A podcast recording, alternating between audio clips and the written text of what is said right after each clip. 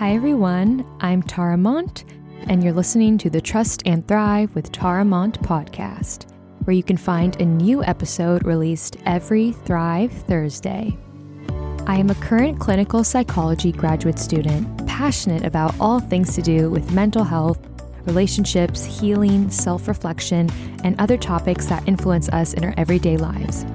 I created this podcast to hopefully inspire others to live their most authentic life and to share insightful and honest conversations with everyday individuals and informed professionals. Although the show is not a replacement for therapy, I hope the conversations had can inspire you to look within, to practice self compassion, to gain more awareness, and to trust the process of your unique journey. If you resonate with the message of Trust and Thrive, make sure to subscribe and stay tuned. You can also stay connected by following me on Instagram at Trust and Thrive. Thank you for being here. Now let's get right into this week's episode.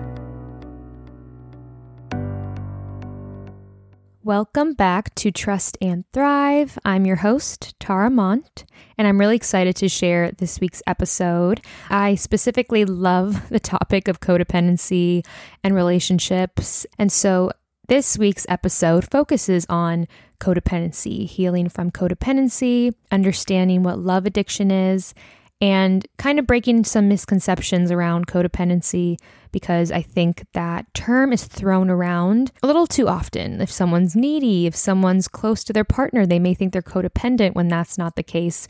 It's a way more serious and deeper issue. And the root of it comes from Alcoholics Anonymous and being with a partner who has an addiction. So we dive deep more into understanding what that looks like, the importance of working on ourselves, and more. So to introduce this week's guest, her name is Sherry Gaba.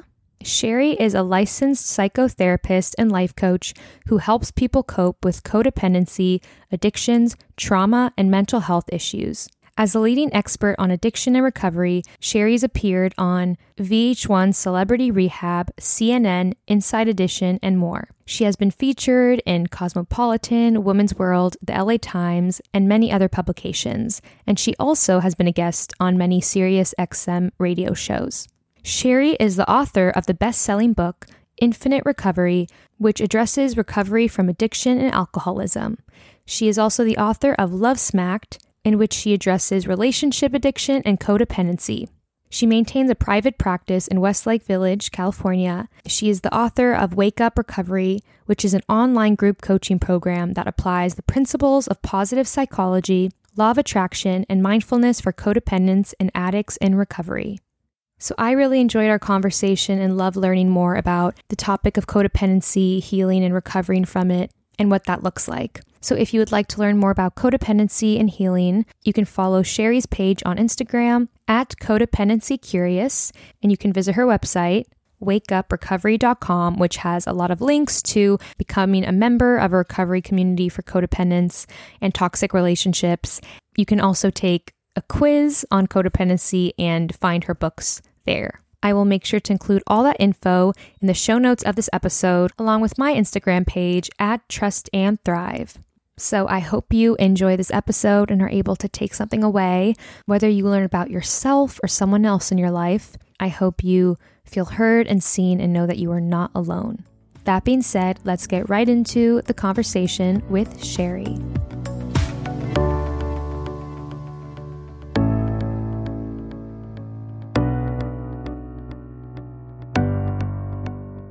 Hi, Sherry. Thank you so much for being on the show. I really appreciate it. Oh, you're so welcome. So happy to be here. And I love what you're doing in the world. It's awesome. Thank you. I'm really excited to have you here. So, can you start off telling us your story and how you got to do what you're doing right now? So I know we'll probably get into codependency, love addiction. Um, originally, when I went back to graduate school, I wanted to help single parents, and that kind of morphed into ending up working in the recovery world. Worked at a treatment center. My ex-husband uh, was an alcoholic, so I found myself uh, being invited eventually to be on the reality TV show Celebrity Rehab. That was a really, really uh, high-rated VH1 reality docu series and I realized, you know, and then I started, well, then I wrote a book related to addiction. And what I noticed is that my codependency was actually taking me in a, the direction that I really didn't want to go in. I really wanted to work with the families and I wanted to work with people struggling with a love addiction, which is what my uh, recovery has been love addiction and codependency. So I kind of morphed everything from addiction into this new brand of, of helping, again, people struggling with uh, relationship addiction, romance addiction, codependency. I have my own history of trauma. That's how this occurred for me. This is how this happened for me that I ended up being in this sort of situation where I was a love addict, married multiple times, and lots of relationships. And, you know, my goal is to really uh, eradicate the shame around codependency and around love addiction. And for people that have had multiple marriages or multiple relationships, there's reasons that we end up in these situations. So that's really where I am today. Thank you so much for sharing that. I, I really appreciate that. And I know the term codependency, especially right now, it's thrown around so often. And I think a lot of people don't really understand where it originated from or what it really means. So, can you share what codependency is in general and where it originated from, like from AA?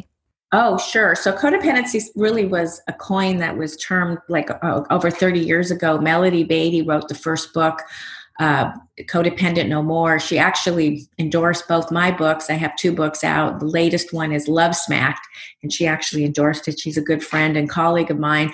Um, she, you know, understood that there was this co-addiction going on with the um, families of the addicts. But now, you know, it's really morphed into many more meanings. Um, some people don't like the word because they feel like it makes someone who loves an addict, you know, um, a bad person? Like what you know why are you why are you stigmatizing someone that is in love with an addict or a parent of an addict? So that's one movement that's been going on. And then the other movement is that codependency really is more about the loss of yourself you know losing yourself in someone else. Um, the focus is about alleviating you know your pain and your emptiness and it really becomes self perpetuating. So, just like the addict is addicted to the drug, the codependent is addicted to the partner. And love addiction kind of comes in there too, but you can kind of peel them away because they do have some differences. I, I've always said you can be a codependent and not a love addict, but I think every love addict is a codependent. So, um, really for a codependent and a love addict your your thinking becomes very obsessive compulsive even that even though there's this you know there's adverse consequences. So in my situation i was you know addicted to getting my alcoholic husband sober and i really lost myself in the process. And and that really is codependency in a nutshell like being like asleep to yourself and then just being obsessed and focused on that person. So i got very sick. I I got shingles, I, I, got staph infection, I started losing hair, I had PTSD. All these things were happening to me because I took the focus off myself. So examples might be, you know, you're calling an ex when you shouldn't be, you're sacrificing yourself, you might even be sacrificing your finances.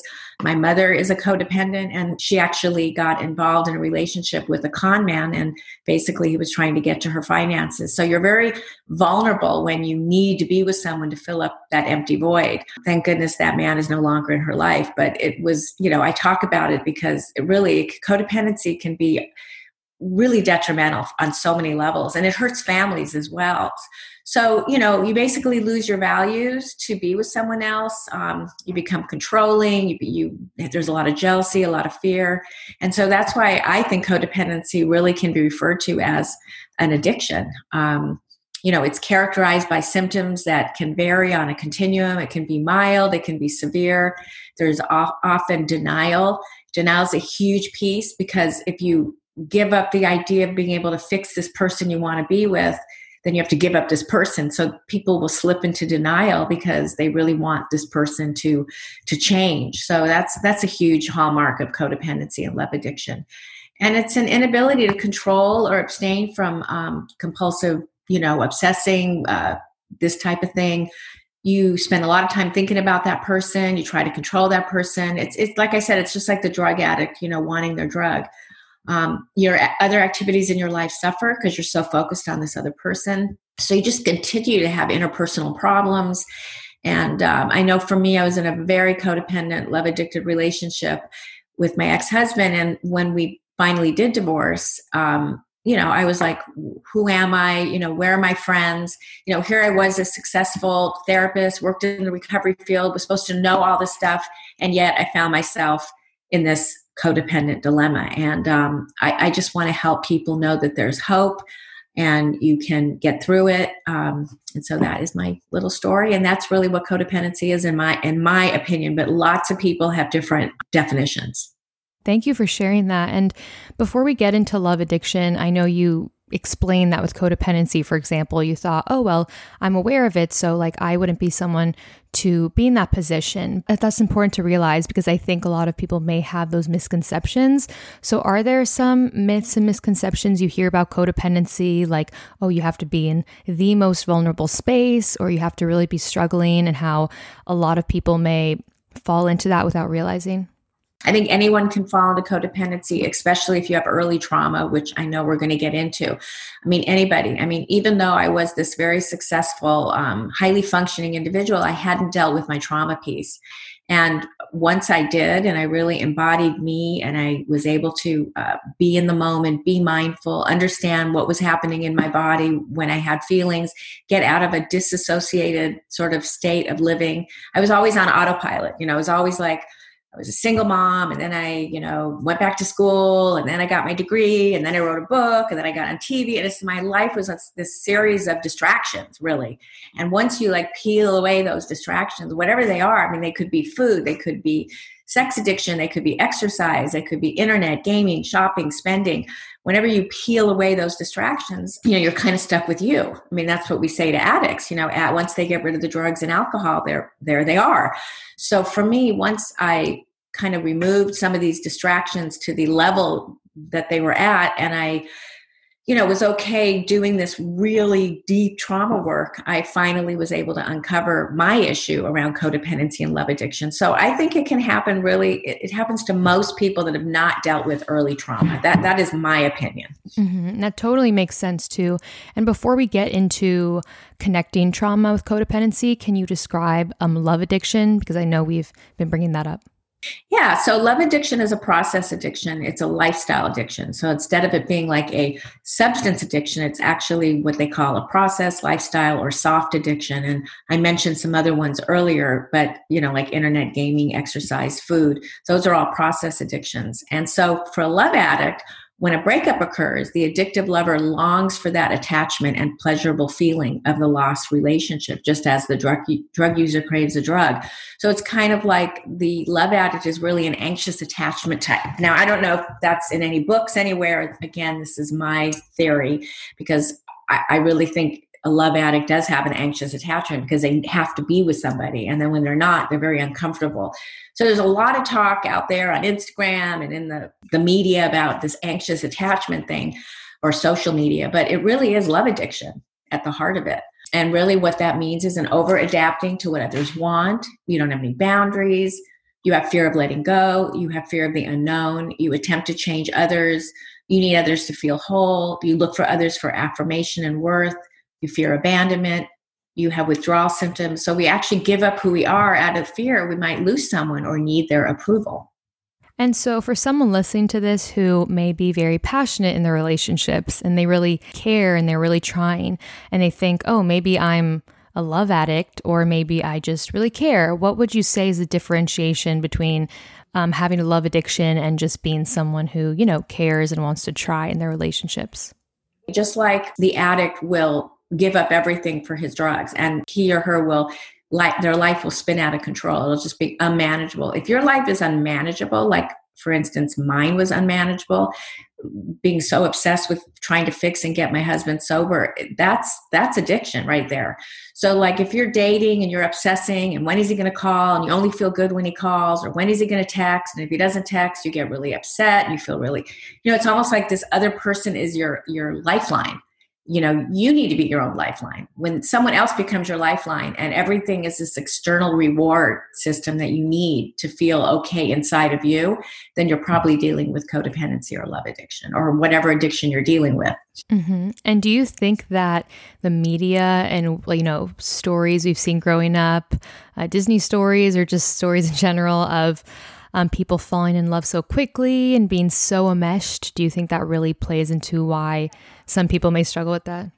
because my granddaughter is going to be five and i was like looking at her sheets the other day and they're like princess sheets everything is princess and unicorns, but the princess thing there's still always this character i mean i was watching with her um, you know for any of those moms out there i was watching leap i was watching there's always this guy in the picture and i mean that's fine but you know are we still like going are we still teaching our children you know that prince charming is going to save you because that's really what I grew up with. I know I'm probably, you're probably a millennial in your 20s. Um, I'm much older than you.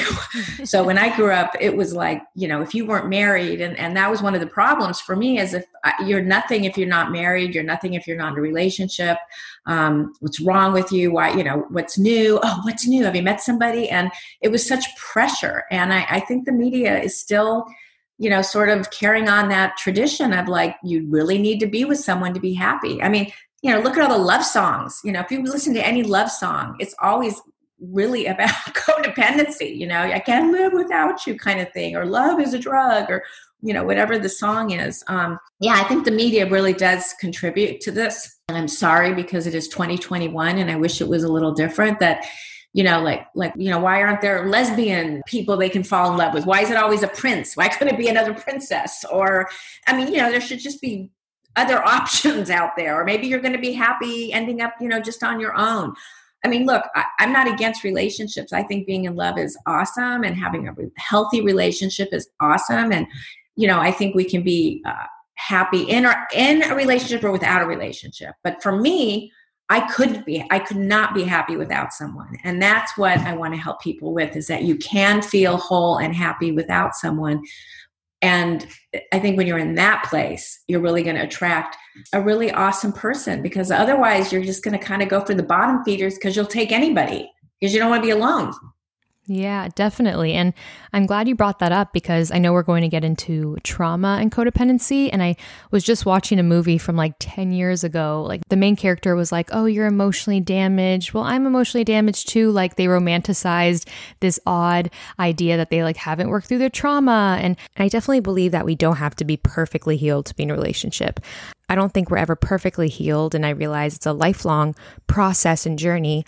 But I also do see this idea romanticized that there is that one savior and you know you're chasing that emotionally unavailable partner and hoping you can change them change the the bad boy you know like you see in movies. This leaves a lot of people feeling like their sense of worth is defined by how they change someone else or if they can change someone else how that person shows up for them even if that person can't be there for them in the ways they need and so I think often we see that dynamic played out. We see in media or movies the person who needs to be saved and the one person who saves them and is so different and everything's great.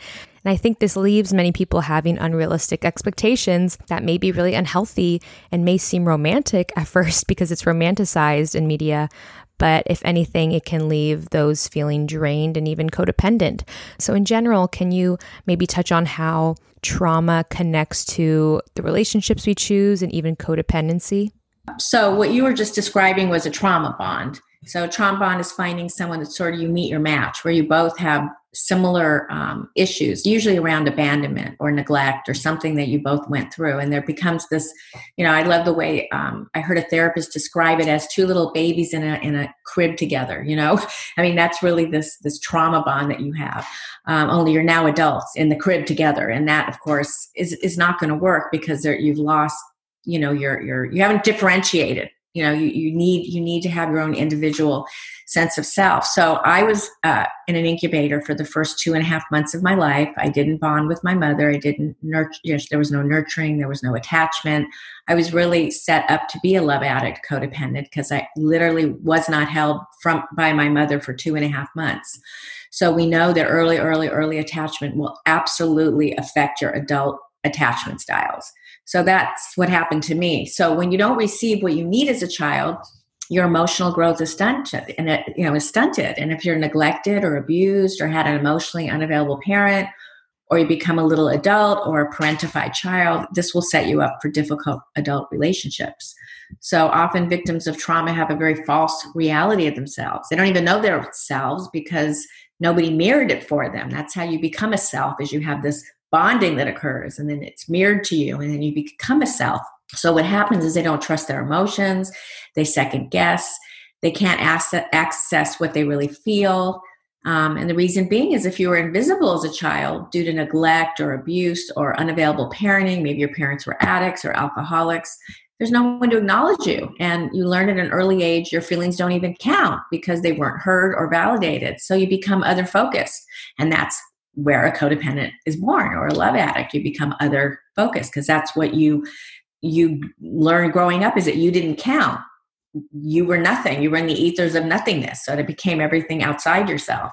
So you learn to focus on everything else around you rather than your own needs, which is at the foundation of really discovering your true self. That's how you become an authentic self.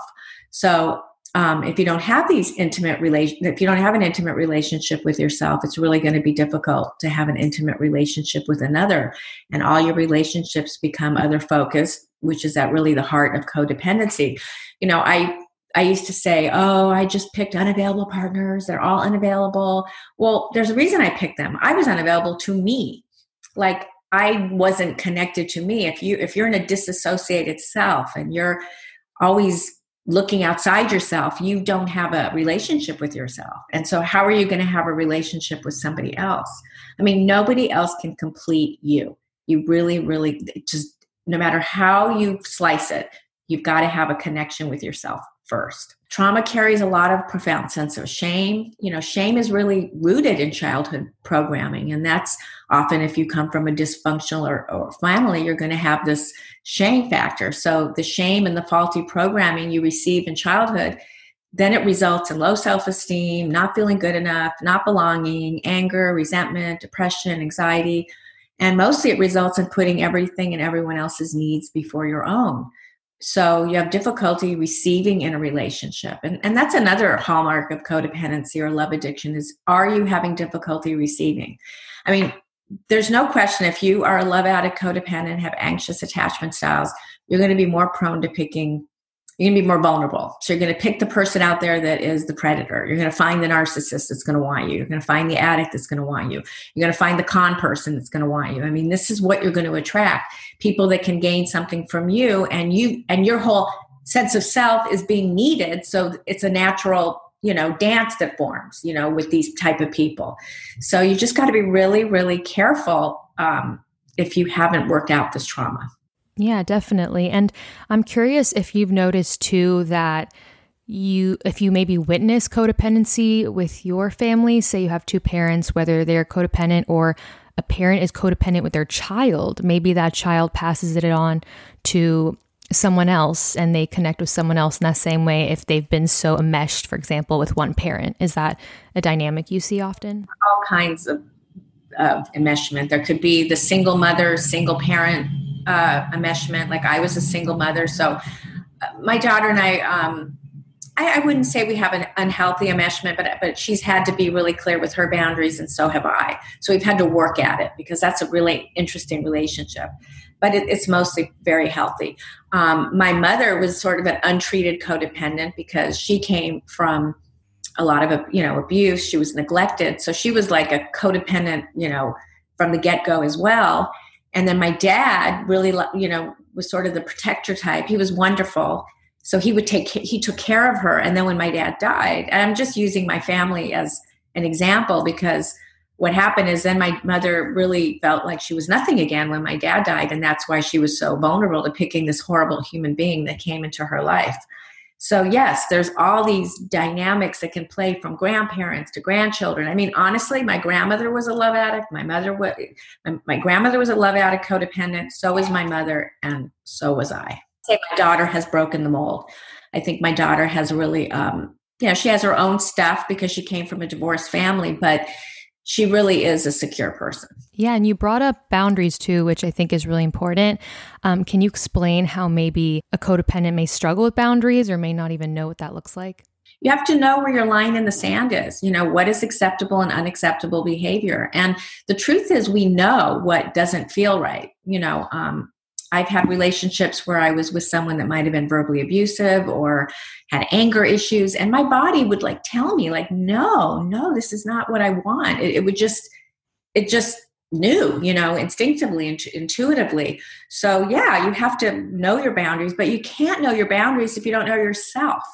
So, even though I would have all this intuition, then it would be like, um, but I don't trust myself.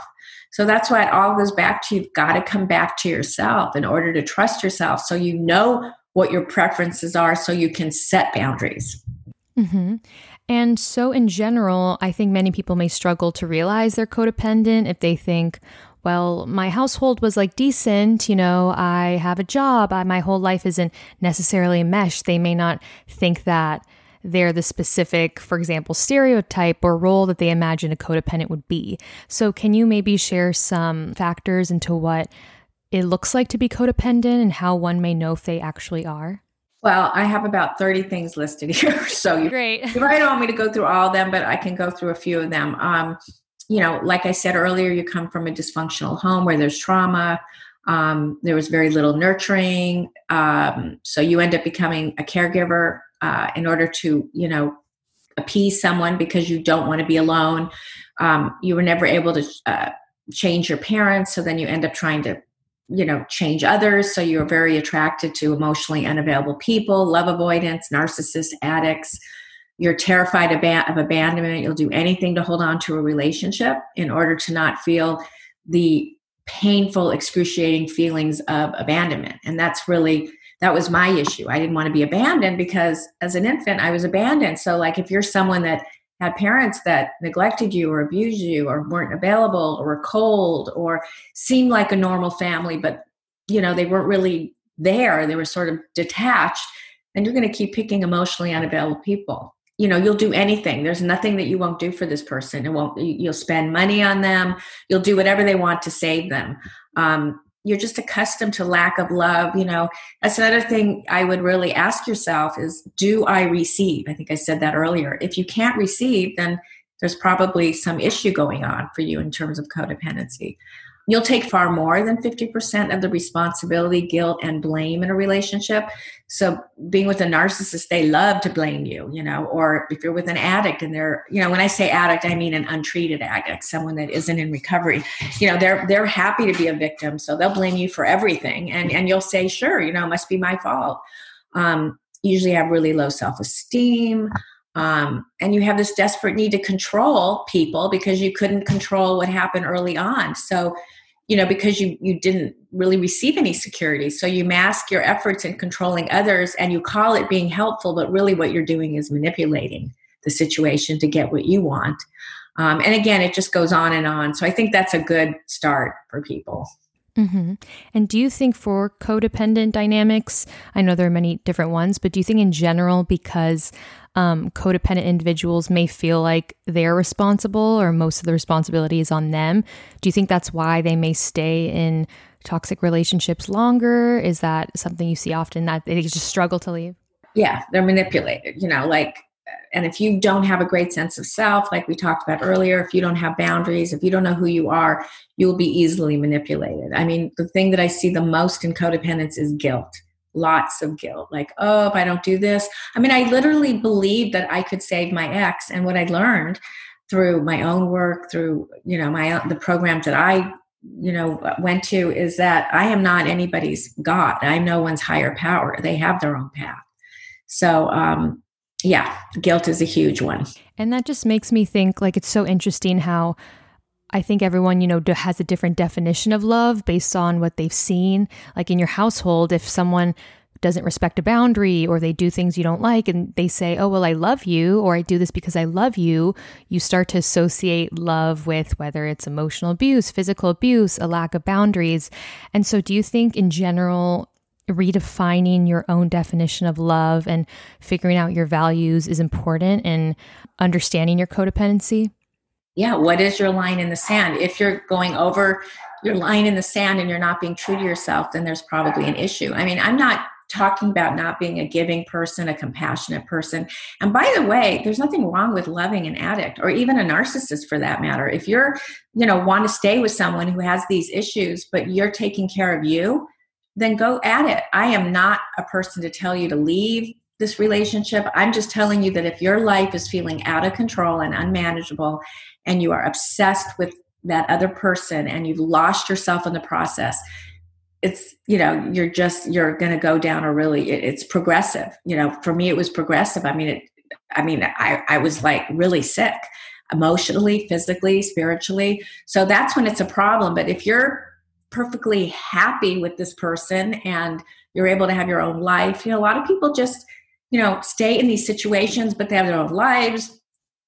They know what their boundaries are. I personally would not want to be in that type of relationship because for me i want someone that i respect and can trust and i don't have to have you know um, someone i have to sort of rescue or take care of. Know, i'm not into that but there are people out there that are like yeah i'm just going to let you know that if it's getting unmanageable there might be an issue. Does that make sense yeah, definitely.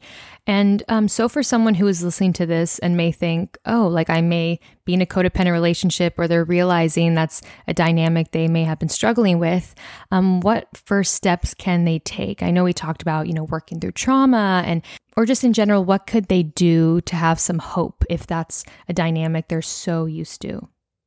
Well, just being here on your podcast is a first step because they're becoming conscious of who they are, what kind of relationship they're in. Is it the best for them, for their mental health, for their physical and spiritual well-being?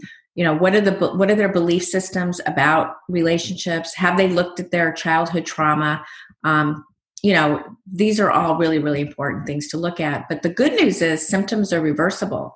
And people don't, you know, generally seek help until there's a crisis. Like for myself, until my alcoholic kept relapsing, I didn't even I mean, I'd had therapy for years, but it was the trauma therapy that was the turning point for me. So, you know, recovery begins by being on a show like this, learning from experts, uh, education, um, getting out of your denial, really getting out of denial. That's a huge piece.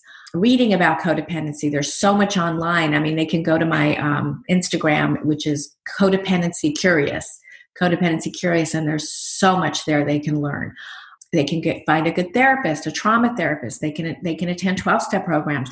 They can join my program that i think we're going to talk about at the end wake up recovery which is a group of people struggling with codependency and love addiction and we're like a tribe and we support each other and it's a fantastic group of people because you know they're really going on this success path from where they were to where they want to go and it's it's awesome to watch. So you know in recovery you know and and in my group you gain hope and the focus shifts from the other person to yourself. Um, there may be different stages of your recovery, like you know, early, middle, late. Um, in the middle stage, you begin to build your own identity, self esteem. You begin to become assertive. You can express your feelings, your wants, your needs. You really learn self responsibility and boundaries and self care. Um, in psychotherapy, you're going to deal with the PTSD and in the later stages, um, happiness and self esteem will not depend on others. You'll gain the capacity for both autonomy and intimacy. And I guarantee you, you'll have better relationships because you will learn how to be intimate with yourself. Um, you're going to feel more powerful. You're going to have more self love. You're going to feel expansive and creative with the ability to generate all the goals and dreams that you've always wanted to, uh, you know, have happen for you. That's amazing. And for someone who is struggling with maybe the shame aspect of it and they think, oh, I asked for this or I'm the problem, they still feel that, what would you tell to them, especially if they're in a relationship, a romantic relationship, or with other loved ones who are guilting them into not changing. They want to keep them that same way. And they're saying, You don't care about me anymore, or you're not trying, or you're giving up on the relationship. What would you say to them? The same question earlier. It's just about the guilt and just realizing that part of codependency is guilt. And the question is, am I being manipulated? I mean, is this about him or is this about me? Or are they trying, you know, and then what is it about me that wants to stay hooked into somebody that's a victim? Like, what is it about me that I would want to be with someone who's trying to manipulate me? Um, it, it, they have to it's very deep. They have to do the they have to do the work. They have to uncover is you know because the part of the problem for codependence is the second guessing. And the second guessing is because they don't trust themselves. And they don't trust themselves because they don't know themselves.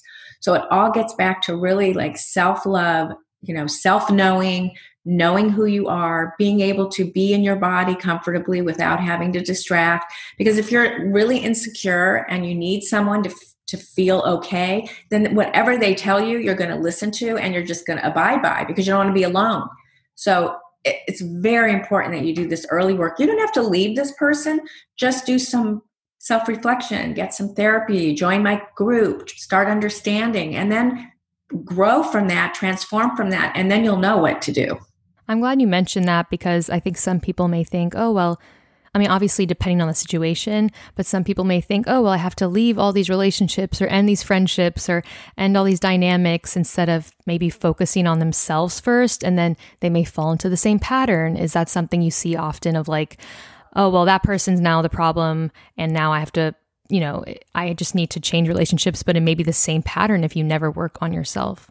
Well, that's basically why I wrote my book Love Smacked is that it was the you know different person same face you know different face different name but same person. You know the problem was me not them. I mean i picked who i picked and the reasons i picked. And it was it was all that you know trauma and the fear of abandonment is what drove my choices. So until i was going to really unearth and i wasn't i didn't start doing this real heavy work until i was in my 50s so you know, hopefully your audience is all different ages because it's never too late. You can be in your 20s, 30s, 40s, 50s, and 60s and do this this deeper dive into, you know, why do I keep why do I keep picking these kinds of partners that are unavailable or narcissists or addicts or you know what you know and then if you're in that relationship okay i'm in it. This is who i'm with. I'm not really ready to let go. That's okay. Again start working on yourself figuring it out figuring out who you are. Once you know who you are, you'll know what is acceptable and unacceptable behavior. And you'll know, like, I know who I am at this point. I know I don't want to be with an addict. I don't want to be with a narcissist. I don't want to be with someone who is, you know, wants to con me or manipulate me or control me or abuse me. And I don't want to abuse, control, manipulate anyone else. So once you figure all these things out and you feel so good about yourself, you'll know. Definitely. And I think that relates to being authentic because if you don't know yourself, I imagine it's hard to live your most authentic life. And that's what this whole show is about is being authentic and living your most authentic life, which looks different for everyone. And so do you think you can be codependent and radically authentic if if you're so enmeshed with someone else and you don't know yourself? Um, that's a really good question. And so, being radically authentic is all about being true to you. It's about knowing what you want, what your preferences are, having a clear sense of what healthy boundaries look like. If you are cowtailing to others for approval, validation, acknowledgement, to feel your emptiness or the fear of being alone, you will always settle in your relationships and you will give up being the authentic person you're meant to be. So, until you fix you, you are going to keep attracting people that are probably not good for you or you'll keep settling for less. Or you know someone who's really secure they don't want to be with someone who's really insecure because their job isn't to make you secure. So yes you must be right you really cannot be both i guess is to answer the question is that you really need to find your true authentic self. And you know the word is so thrown around well what is true self? It's it's not it's not a hobby it's not a job it's not anything on the outside. It's not where you live it's not you know where you travel or what you eat. It's who are you on the inside? Who who are and the connection to you on the inside. Embracing you you know embracing and embodying the you of you. That's really what it is. And then you can be authentic and then you can find the right person. Definitely. And i i just wanted to go back real quick because we've touched on this idea of you know how you were as a child and maybe you were a people pleaser. You grew up feeling like you need to needed to be the mediator whatever it is. Do you think those roles we play really affect how we are in relationships and how in general, I guess I want to ask if it's normal, you think, to go through that grief process because you may be letting go of parts of yourself that you felt were your identity before. Even if they were unhealthy, even if they didn't serve you or benefit you, it does come with releasing who others expected you to be. Do you think that's part of especially codependency re- recovery, realizing you may lose relationships, you may lose people who don't understand what you're going through? Sure. I, what I would say is just like any addiction, some of the, the behaviors and the defense mechanisms that you have used worked for you as a child. You had no choice. You had to be in denial. If you accepted what your reality was, you might be a you know you would just it would be really uncomfortable um, i even say to alcoholics maybe you had to drink because it was so unbearable but these things are no longer working for you so now it's time to change and yes there is a grieving anytime you let go of old patterns old behaviors if you give up drinking or give up obsessive thinking or give up codependent relationships oh, I'll, i mean even dating is different i'm single and dating is very different as a love addict in recovery. I don't get the highs and the lows when I date. I'm just I am looking consciously for slow and steady. I don't want that, you know, crash and burn, right? I want like, oh, this, is a nice person. They seem like they've done some work on themselves. Hmm, this might be something that could actually turn into something. Not like, oh God, I really want to be with this person. They're so cute. They smell so good. I mean, basically my relationships were all like you look good you smell good i want you so i, I mean honestly yes i i you, you will grieve those old patterns because sure like that was fun being in those highs but they always ended bad so i'd rather give up the high of the love addiction. Like i have a friend she says you know if i have to just be with a regular person and i don't get that that oh my god high i'd rather be alone the rest of my life. I don't know if that's a great way to think because what she's asking for is she she just doesn't want to give up her drug you know?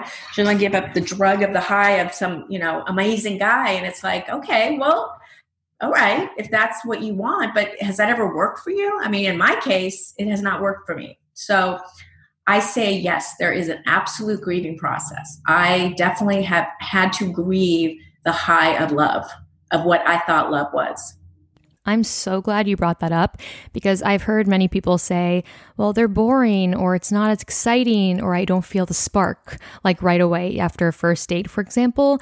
And I think, you know, we may learn, like I said, with media or movies or just the examples we've seen, that we have to feel something so intense right away. We have to, like Romeo and Juliet, we have to take our own lives to live with this or to be with this person we barely know. Um, and so it's like this very extreme level of ups and downs. You know, if they're healthy and if they're maybe a secure person, they may seem boring to someone who's not used to that dynamic. Right.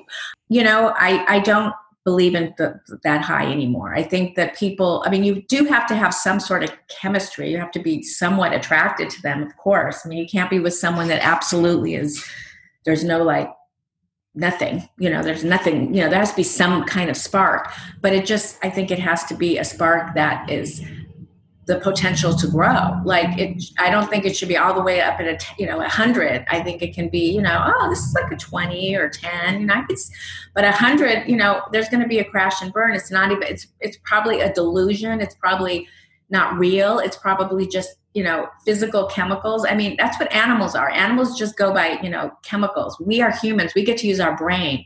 So i think what we have to navigate through is using your brain like oh this is a nice guy. He has good values. He's in other words find the things that are important for everlasting love. Find that sexy. You know like i had a date recently and i think he's you know he's worked on himself. He's got really good values he's really devoted to his family I mean, that to me is a somewhat of a spark. Is it the same spark that I had when I was younger and I was looking for that high? Absolutely not. But that's what I think is everlasting love. But of course, I'm not saying though that if someone out there had this, you know, really hot relationship start and now they've been together for years and years, lucky them. I mean, I'm sure that's what my parents had. You know, they were crazy about each other and they were together over 60 years. So I'm not ruling out that you can find someone that it's hot and heavy in the beginning and it works out. I just think for the most part, if it's hot and heavy, we have to really see is this something that's trying to hook us into redoing our childhood? Is this something that's trying to fix what we never got? You know, it's it's it's very complicated, but I think that we have to just use more of our brain and not just our hormones. yeah, definitely. And that's and that's so tough, but you brought up such good points to that. It obviously is different for everyone.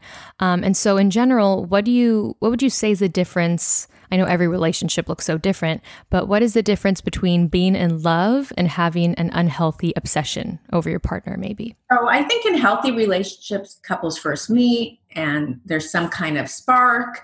They form a, an attachment, but not an unhealthy one. But love matures and it becomes less intense but much more secure.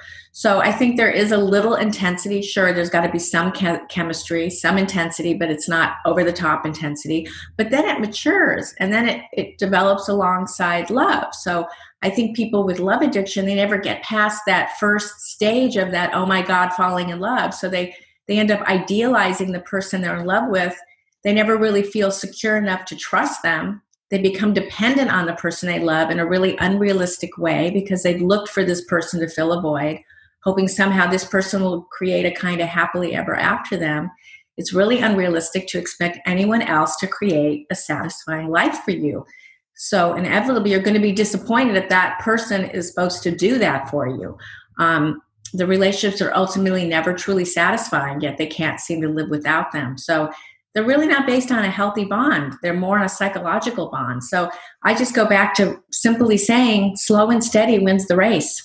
And do you think for love addicts specifically, um, or someone struggling with love addiction, do you see this more after the honeymoon phase? Because they may think, oh, well, now everything's going wrong or it's not the same and maybe they have to start drama or they feel like they're not getting enough because it's just you know turns into kind of the real aspects of a relationship and putting in the work. And some people may think well if we love each other that should be enough. No a lot of people leave at that point if they're a love addict you know or if they're um or if they're a narcissist like oh i don't need this anymore. I'm not getting what i need here anymore. So let's just go find somebody else. And you're just going to find the same person Obviously, if you're with someone and they're cheating, they're a drug addict without recovery, they're abusing you, that's like a no win. But other issues probably can be worked out if if there was this initial attachment that was healthy, um, there was you know trust, there was people are going to fall they're going to ebb and flow love is going to ebb and flow it's not always going to be up here and it's not always going to be down here so yeah, I mean, does that kind of answer your question? That people, I think, are looking for the next best thing. Everybody, everybody wants an instant fix. That's the world we live in. We we live on te- in, with technology and texting and internet, and everybody wants that high. You know, everyone's looking, and a lot of times it's it's because they haven't really dealt with who they are. Definitely, and I think that goes both ways. You know, some people maybe codependent stay in unhealthy relationships because they think they have to do everything to fix it. And then I can imagine the other side of it where people leave right away because they think, oh, well, if we loved each other, it should work. I don't have to put in any work. Um, it should be easy. There's no one shoe fits all. I mean, I, I don't want to judge anybody because everybody, uh, life is messy and everybody comes from different roads. Like you could be with an addict and still be happy. You can you know, in other words, I am the last person to tell you, well, you are in a good relationship, you're in a bad relationship. I think all I want to really say is that do you know yourself? Do you like yourself? Can you be with yourself? Or are you expecting somebody else to to give you what you can give yourself? And if you're looking for someone else to give you what you can't seem to give yourself, then you're probably in an unhealthy situation. Exactly. And I really appreciate you mentioning that because every dynamic is so different. And I've seen in the past, you know, other people tell certain friends, like, oh, we'll just get out of it as if it's so easy. And that's not how every relationship works. And in general, for codependents, you know, like you said, they may be with someone who is harming them or a narcissist, but then they may be with someone secure and it's something they need to work through uh, even more on their own. And so, lastly, what advice would you give to someone who is a codependent and whether or not there was someone who is um, respectful and understanding of them, what would you tell them if they feel like they have no hope in their dynamic? I wouldn't be a therapist if I didn't believe in change. I mean, that's my whole work that we all have the possibility to transform. And I did, even late in life. So there's always hope, there's always transformation. I know it's painful. I, I get it. I had, you know, a lot of empty, painful feelings inside of me, and it was a lot of work to get out of that that place but you can anyone can do it. If i can do it anyone can do it and there's always always hope. And i'm sorry that whatever happened in your early childhood was so painful but i know there is there's a way through it. There absolutely. And so just you know if you if you really feel like you need deep deep support find a great trauma therapist uh, you know someone that does emdr somatic experiencing that's something that i offer. Um, you want to find um, a great support group. Very important to find a support group. And hopefully you'll look in the show notes at my support group. I, right now I'm offering it for a dollar just to check it out. And you want to be with people that get you. You know, they're gonna they're gonna love you till you love yourself. That's really the truth. So I think between out, you know, between a group of supportive people by your side, a really great therapist, I think there's always hope. Amazing. Well, thank you so much for being here. I'll definitely include all your info in the show notes. But I just wanted to ask if there's anything, lastly, um, you wanted to share before we end, anything coming up for you and your work, and social media pages you want to share where people can follow you. So definitely check out my book, Love Smacked, on Amazon. Uh, check out at Codependency Curious. I always do all my updates there. I have all kinds of free quizzes there and free ebooks, and um, I have my Wake Up Recovery program for codependents and love addicts. I think that's a great start, just going to the Instagram page. So, all kinds of free stuff out there too. Amazing. Thank you so much for being here, Sherry. I really appreciate it, and I'm sure this will help so many people. Thank you. You're welcome.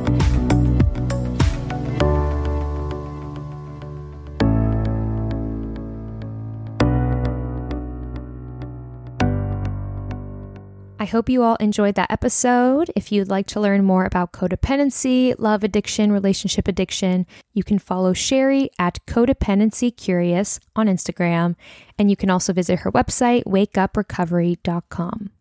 I really enjoyed talking about the connection between our childhood and codependency and coping mechanisms we learn, and how a lot of our relationship patterns can derive from obviously what we see growing up, even childhood trauma, and how we can redefine what love looks like because we've discussed this in many past episodes, but we often look for relationships that either fulfill something that we didn't have growing up or that look similar to the relationships we witnessed growing up.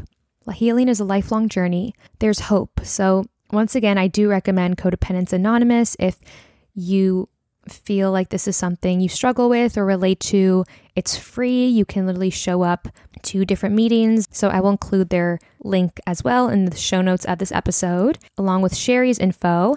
And you can also follow me on Instagram at Trust and Thrive. And if you've been enjoying the show and want to leave some feedback, you can reach me at Trust and Thrive. And you can also leave a review and rating of the show on Apple iTunes, which helps so much. And I want to thank anyone who has left a review. It means the world. And I love hearing feedback. So thank you in advance. And just thank you for being here, for listening this far, and for being passionate about your growth. I know that having these conversations on the show has helped me feel less alone, has helped me realize that other people are going through the same thing, maybe in a different way. Maybe it doesn't look like my specific experience, but it's similar and it's been a reminder that I'm not alone. You're not alone. There's always someone who understands what you've been through. So I hope whether it's this episode or any other episode of the show, you felt seen and heard and have realized that you are not alone on this journey. And so, that being said, I hope you have a wonderful rest of your week and a great rest of your May. I know in LA the weather's getting nicer, there's more hope, people are vaccinated. And so, there's so much happening in the world too that is just so heavy. And so, I hope you take care of yourself and know that you don't have to go through your emotions and feelings alone. So, I'm sending you all love. I'm wishing you a wonderful rest of your week, and I will catch you all next Thrive Thursday.